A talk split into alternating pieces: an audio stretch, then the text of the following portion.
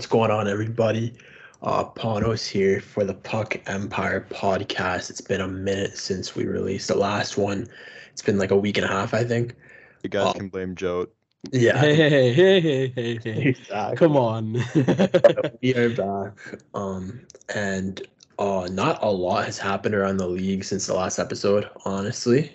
But there's still some stuff to talk about, so we're just gonna go over some stuff and uh, some predictions as well. So, Joe, what do you want to start with here? yeah, uh, we're getting closer and closer to the start of the 2022-23 NHL season. Uh, it's going to be a fun one, hopefully. uh, it will be a fun one, but uh, we're going to give our award winner predictions. Uh, Panos already came out with an article a couple of days ago for the puckempire.com. Um, so yeah, Panos, uh, you already have the list made, so it's easy for you. So uh, let's start off with uh, GM of the year. What do you have?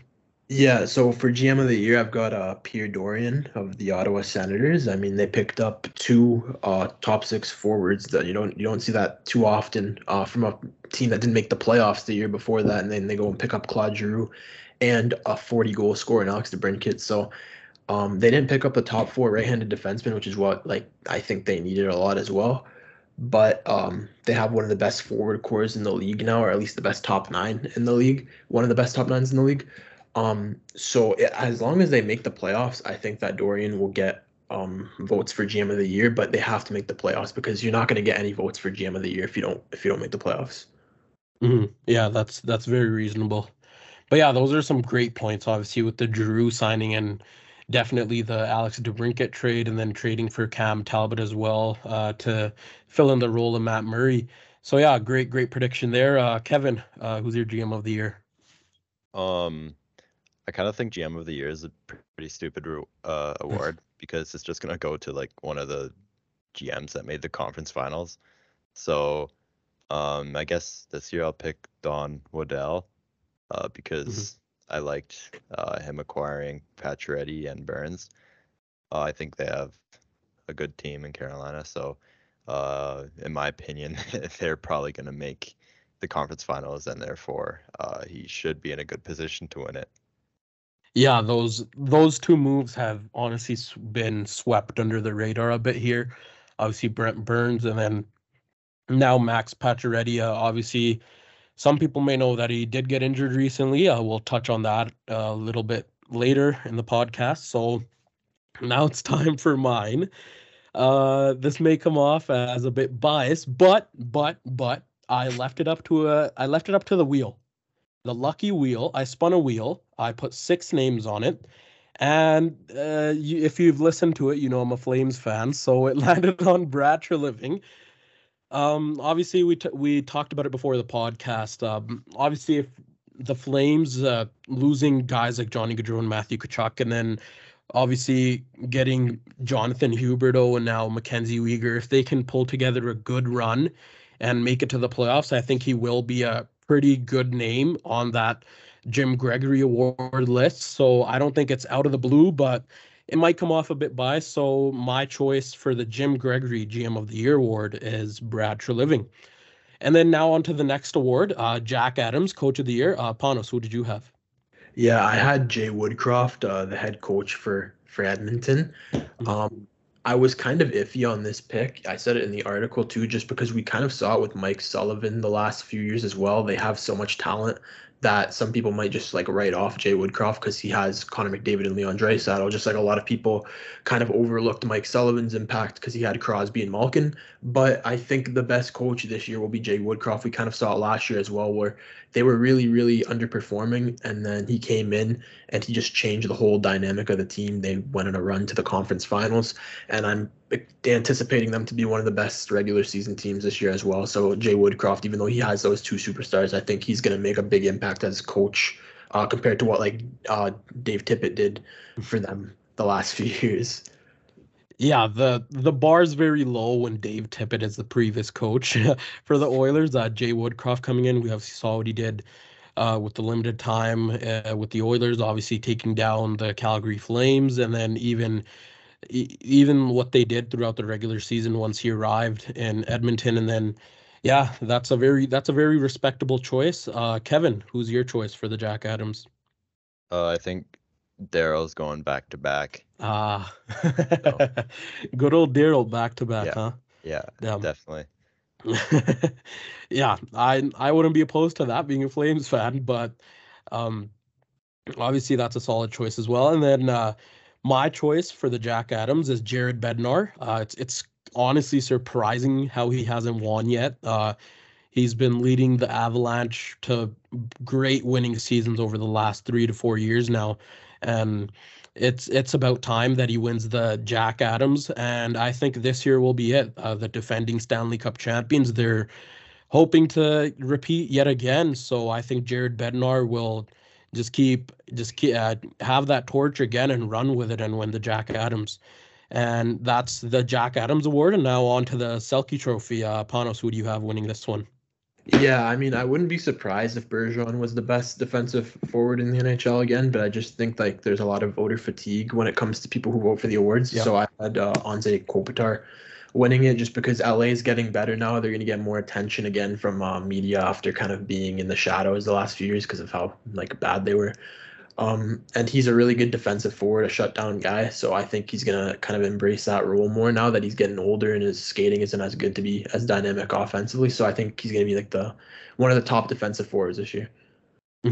Yeah, that's a respectable choice. As obviously you cover the Kings, and then uh, you've watched tons of Anze Kopitar as well. So that's a respectable choice. Uh, he's won before, and we know he's one of the premier defensive forwards in the NHL. So, uh, Kevin, who, who do you have winning the Selke?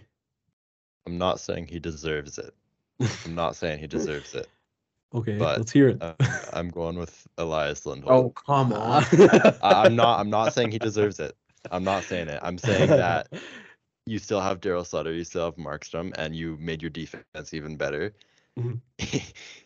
Yeah, I think he's like I don't know who else to choose. I think he's a big enough name.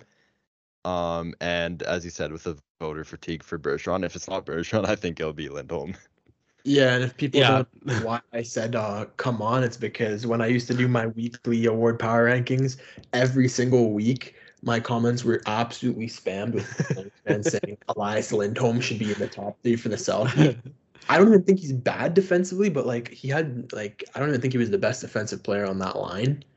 And it was mhm. just kind of annoying to see those comments, and it just kind of has made me disdain for any sort of Lindholm self.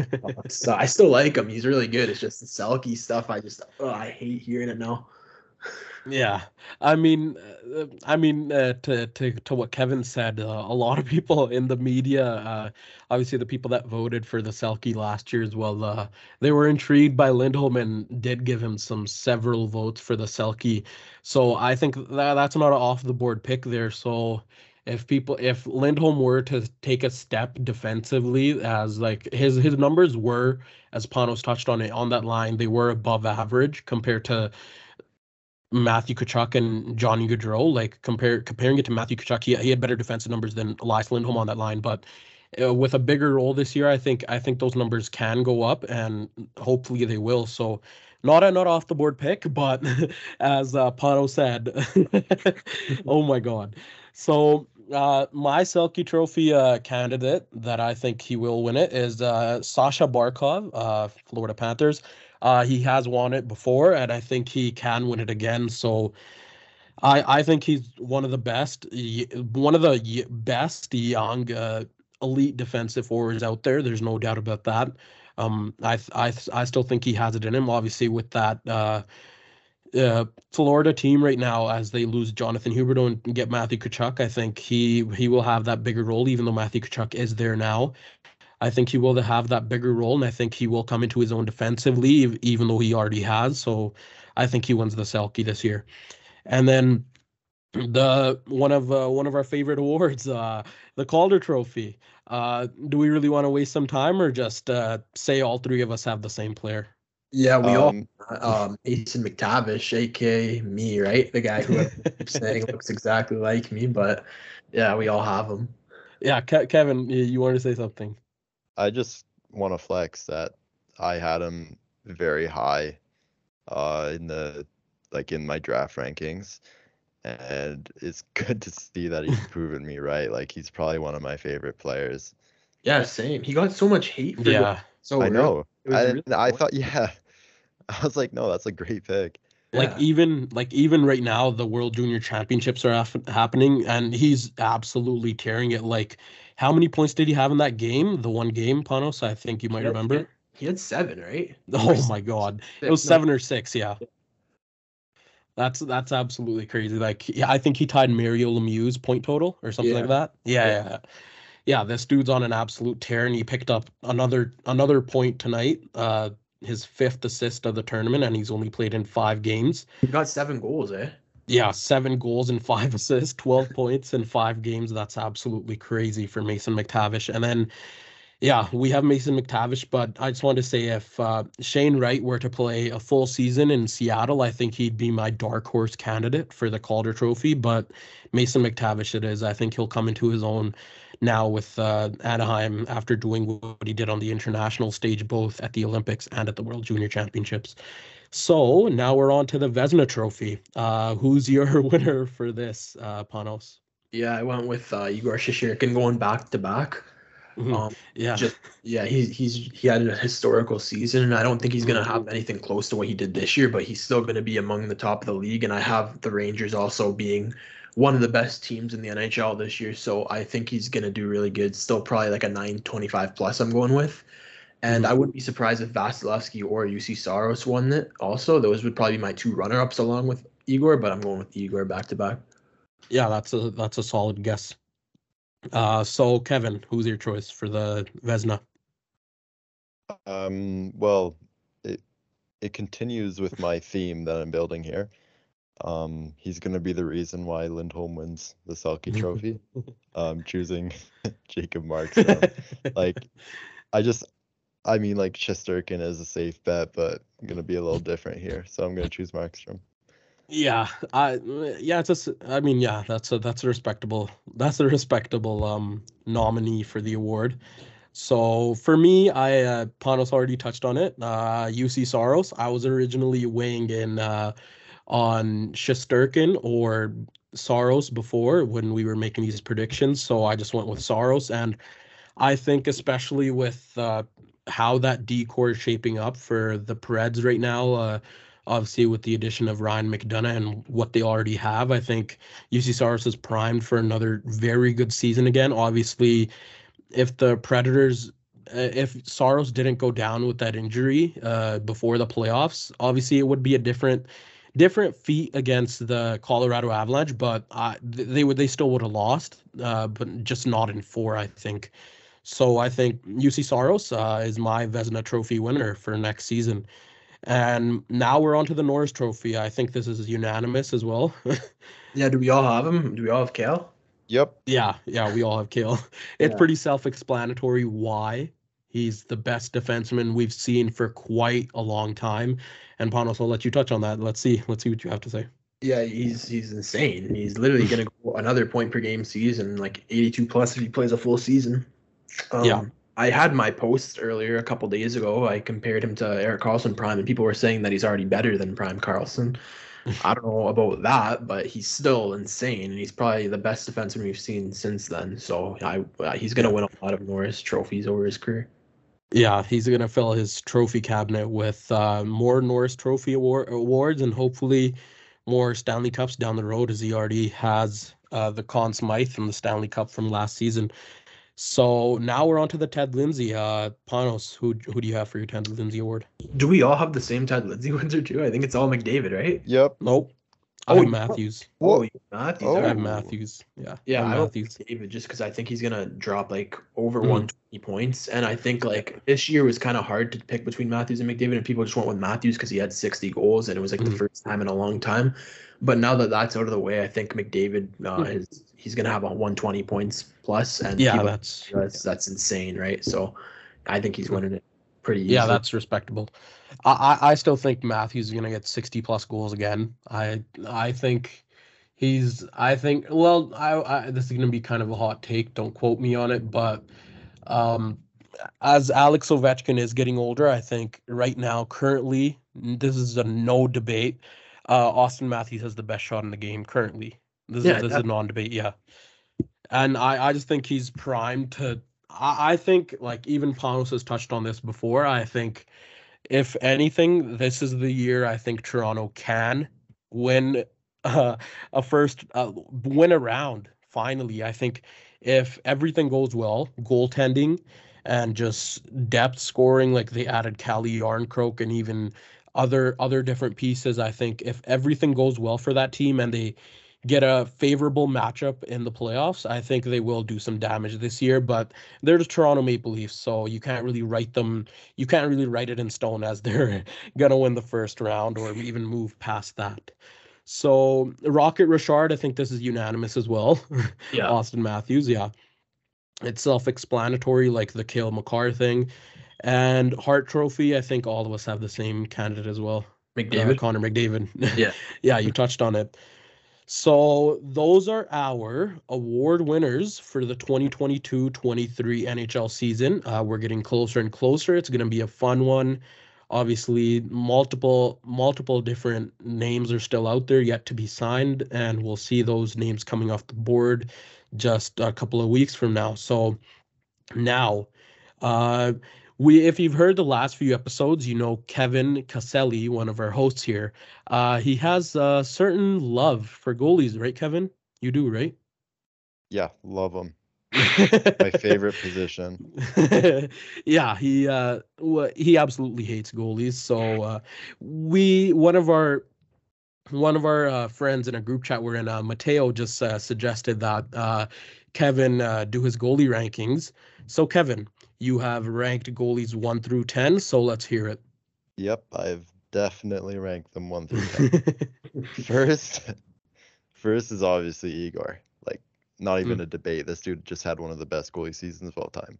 Um, second, I'm choosing Vasi. Um, Mm. obviously he's a wall, especially in the playoffs. Third, I'm choosing Sorokin. And fourth, I'm choosing Hellebuyck, who's still a solid goalie despite his save percentage kind of dipping, but um, he's still a very solid goalie. Um, Jets defense is really bad. I think he'd obviously put up way better numbers with with a better defensive core. yeah. Um, now this is where the rankings get fun. Um, five to let's say like sixty are are all a wash. It doesn't matter. Just choose one. Just pick one. like it, it can change in any given year. Like it really doesn't matter. I I wouldn't take any other goalie than the ones I mentioned for more than like 3.5 million. Damn. Damn. Panos, Yeah. yeah, Panos, do you want to weigh in on that? Jeez. Three point five.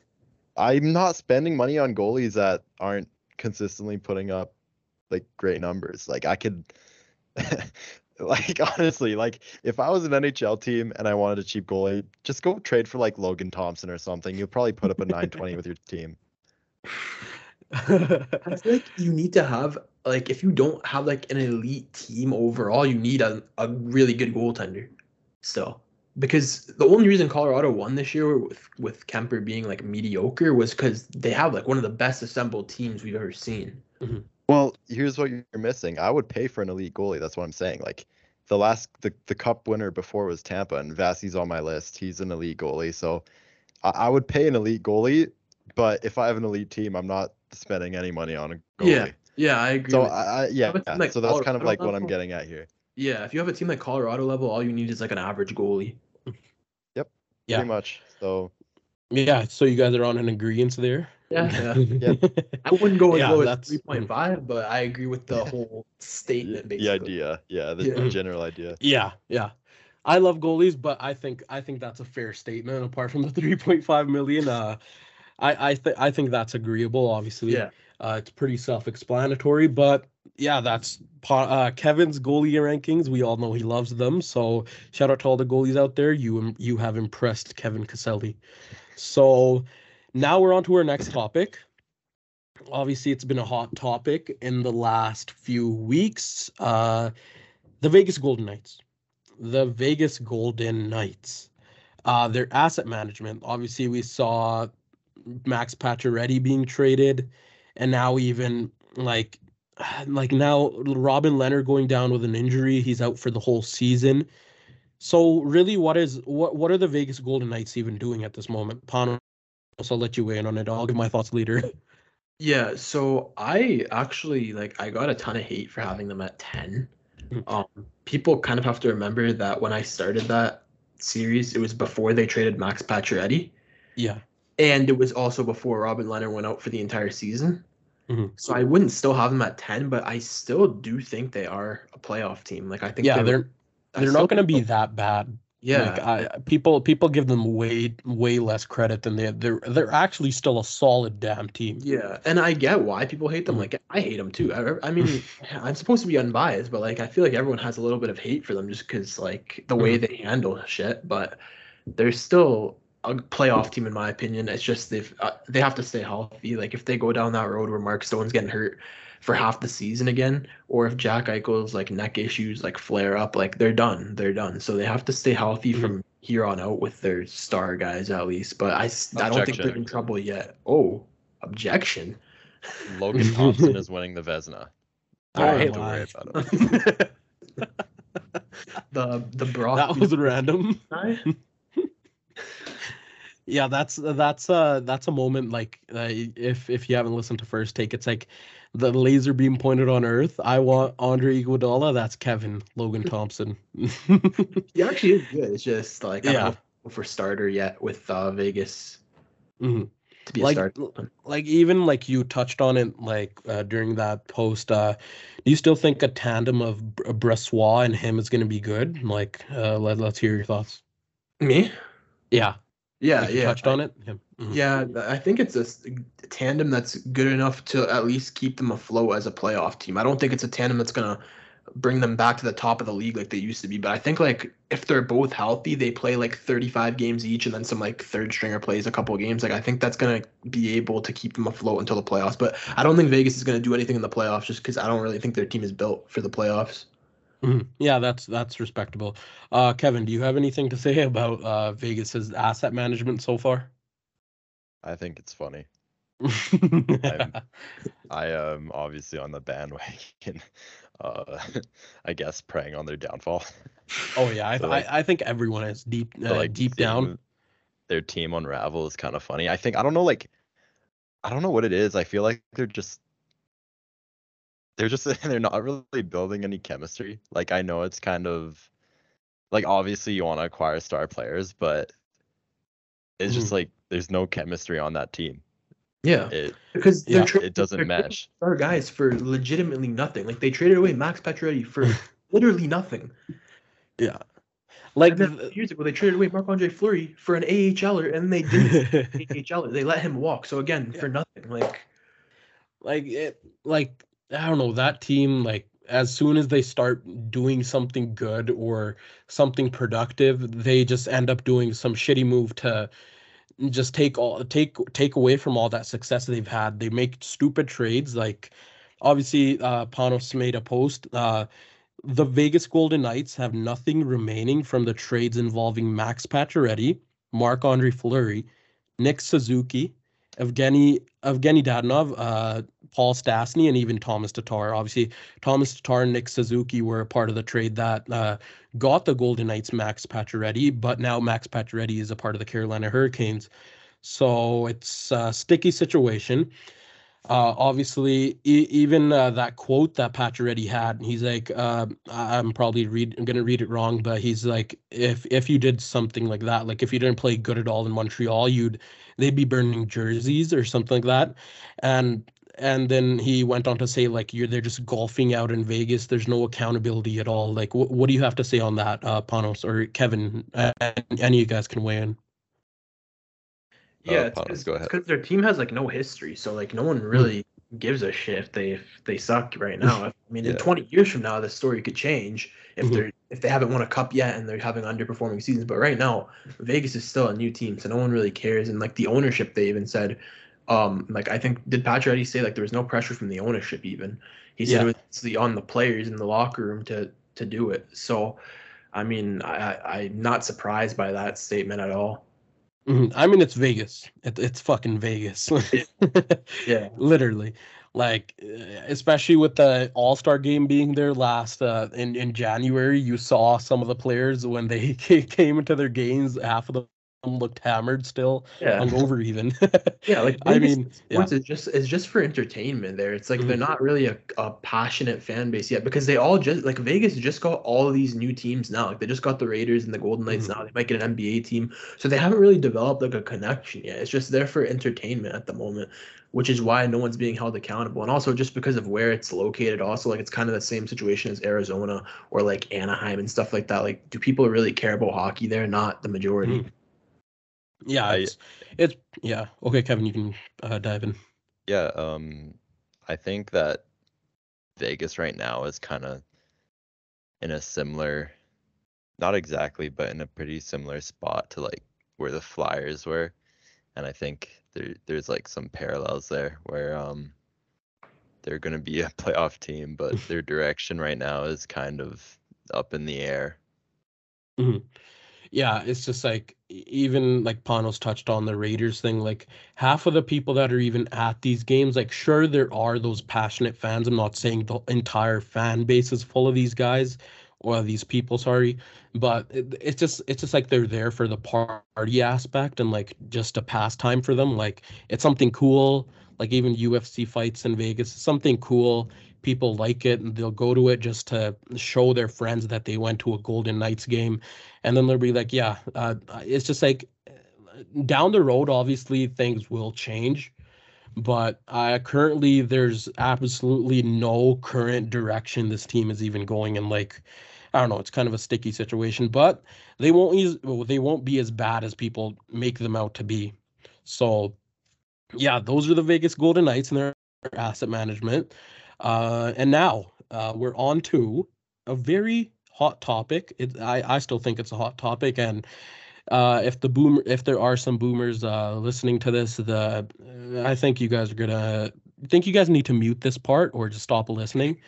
Uh, so, would Wayne Gretzky be the same in today's era of hockey? Panos, I'll let you in on that. Well, no, but he would also have like different training and shit too, right? He would be Mhm. training differently, like how players are training now. But if he had his same exact play style, like if Gretzky was playing how he was playing back in the 80s and 90s, he wouldn't he wouldn't be like a top five or top 10 player in, in the league. But he if with if he trained and he was had modern day equipment and all this stuff, like he would still be the best player in the game. You have to like compare to the relative of the era that players were in. Kevin, uh, you have you have anything to say? Um, I don't know. I don't like. I just. I don't think there's any like valid arguments on either side. It's just like Mm. you can't really compare them, in my opinion. There's so many factors. It just invalidates everything. I don't know. I It's like it's I like if really don't have an opinion. You dropped like Gordie Howe from 19 like this dude played. Like if you dropped him in today's game, obviously he would be complete trash. Mhm. Yeah, But exactly. you have to realize in 1960 he was looking like how Connor McDavid's looking like to us now. It's Yeah. just like you Yeah. can't really compare anything because of how the opposition was in each in each era. Mhm. Yeah, but there's obviously those people that are going to be like, no, Gretzky didn't lift the puck. He couldn't do this. He couldn't do that. He's not going to be the same player. Uh, I still think both sides have do have a valid argument, but it's just like sometimes it's go sometimes it goes overboard. Like obviously, if you put if you put guys like Connor McDavid and even some of the top players in the league back then, I think obviously they I think some of them would even do better than Gretzky. Yeah, If- bro. if you put you put modern yeah. day McDavid in like 1970, they would literally hang him for witchcraft. Like it would be yeah like he'd he, he'd he'd put up like 200 points man. Like in those in that era he'd put 200 plus points. Only 200. he put up plus three plus hundred. plus. Bro, I'm telling you, like they would literally be writing articles about how this guy's an alien. Like it's insane. Up in that in that era. yeah. Like uh it's not even like Gretzky like people like Eric Lindros. I think he'd be a perfect player for today's day and age. Obviously all the injury troubles uh he had like he's the perfect player for today's day and age even a guy like Paul Kariya like if those guys didn't get injured in the 90s uh, early 2000s their careers would have been completely different but with everything and how like all most of the enforce um, enforcing era of hockey is out of this game currently, I think Lindros and Kariya uh, Kariya would absolutely flourish during this era of hockey. Yeah. Like Eric Lindros, obviously he's a power forward. He he'd be like a Tom Wilson but on crack. yeah. So yeah, I still think Gretzky, in my opinion, I think Gretzky would wouldn't be as good as he was in his own respective era in today's era. Obviously, as Panos weighed in on like the modern modern technology and if he the trained like some of these guys do, uh, obviously it'd be a different case. But I still think I don't think he'd be the best player amongst these guys currently if he were to play in this era. So now we're on to another topic. Uh, Kevin has something special to say. So Kevin, I'll let you I'll let you take this one. Yeah, I've had a couple debates with people, and there's just like, I guess some things that are like annoying me. Um, so there's a couple things. First is the people that complain about star contracts getting paid for seven or eight years like why does it matter? You're going to be out of your window by then you're going to be rebuilding it just i don't see why it matters if you're overpaying a guy in the future after your window. Um so that's one thing that annoys me. The other thing is that i think that first round picks are the most overvalued asset in all of sports. Um hmm. like i'm i'm seeing people say that calgary should have rebuilt it instead of acquiring Huberdeau and Weegar. And I just I just think it makes no sense. Like they're saying, oh, they should have gathered picks and prospects. Like, are you are you that desperate for the 24th overall pick?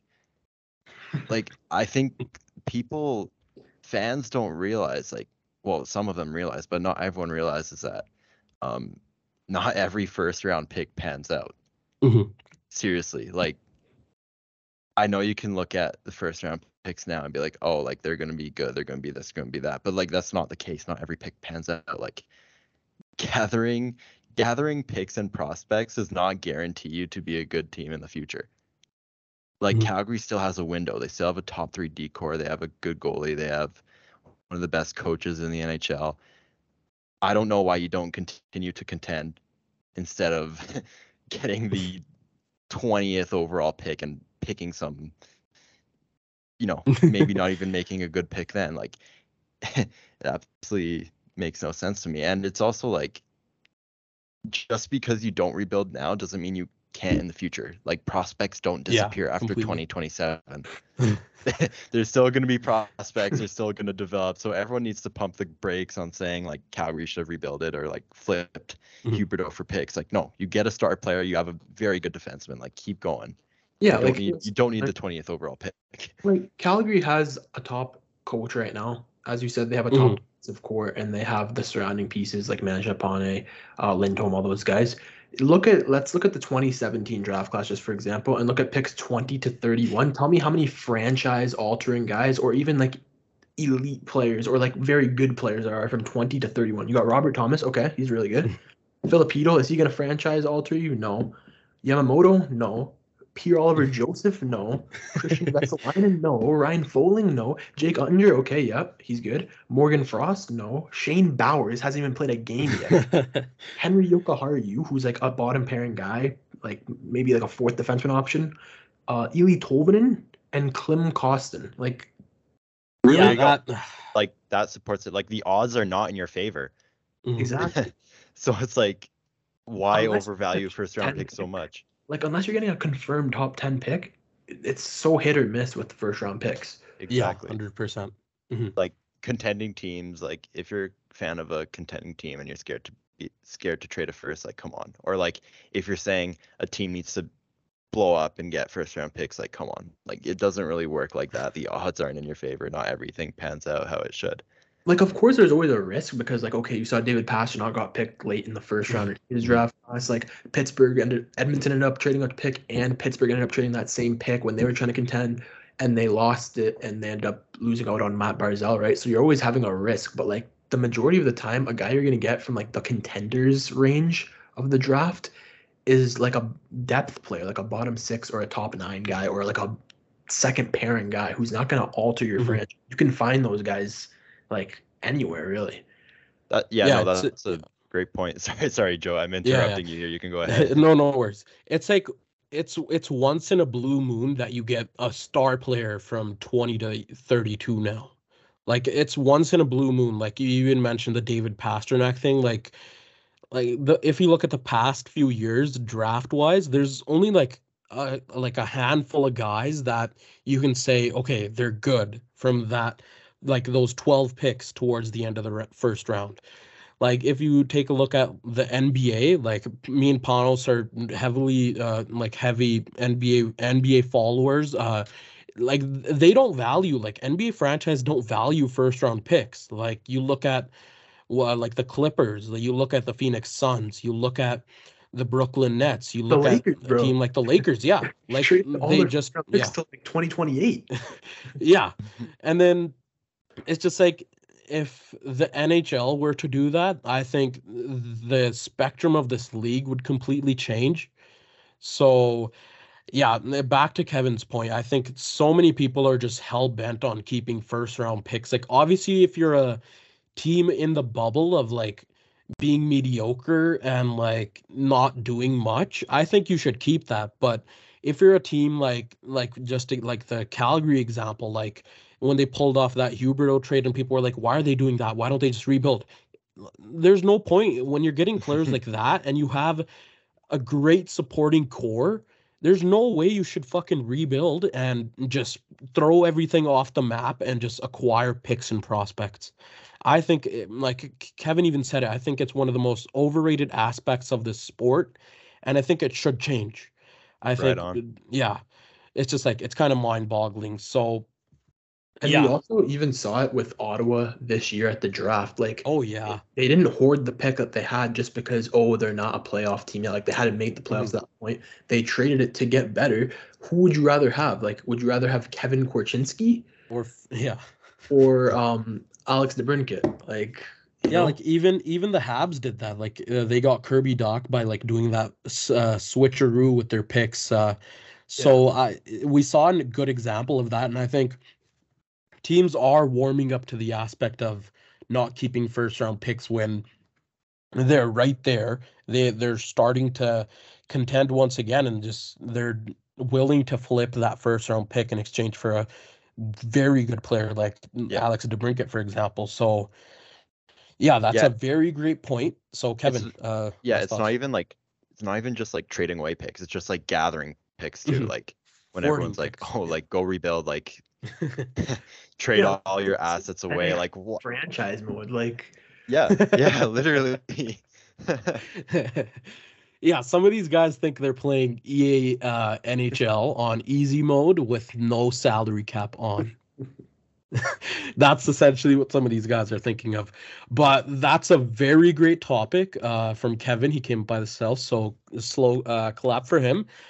And yeah, that's episode number five of the Puck Empire podcast. Uh, shorter than usual, but great length. Uh, I think this is a solid length that I think we wanted to keep it at 40 minutes. So, yeah, episode five. Uh, we're in the works of uh, possibly getting some guests here. Uh, we're not going to say when or uh, uh, when these guys are going to come on, but you'll see it when you see it. So, Panos, uh, any thoughts before we end it off?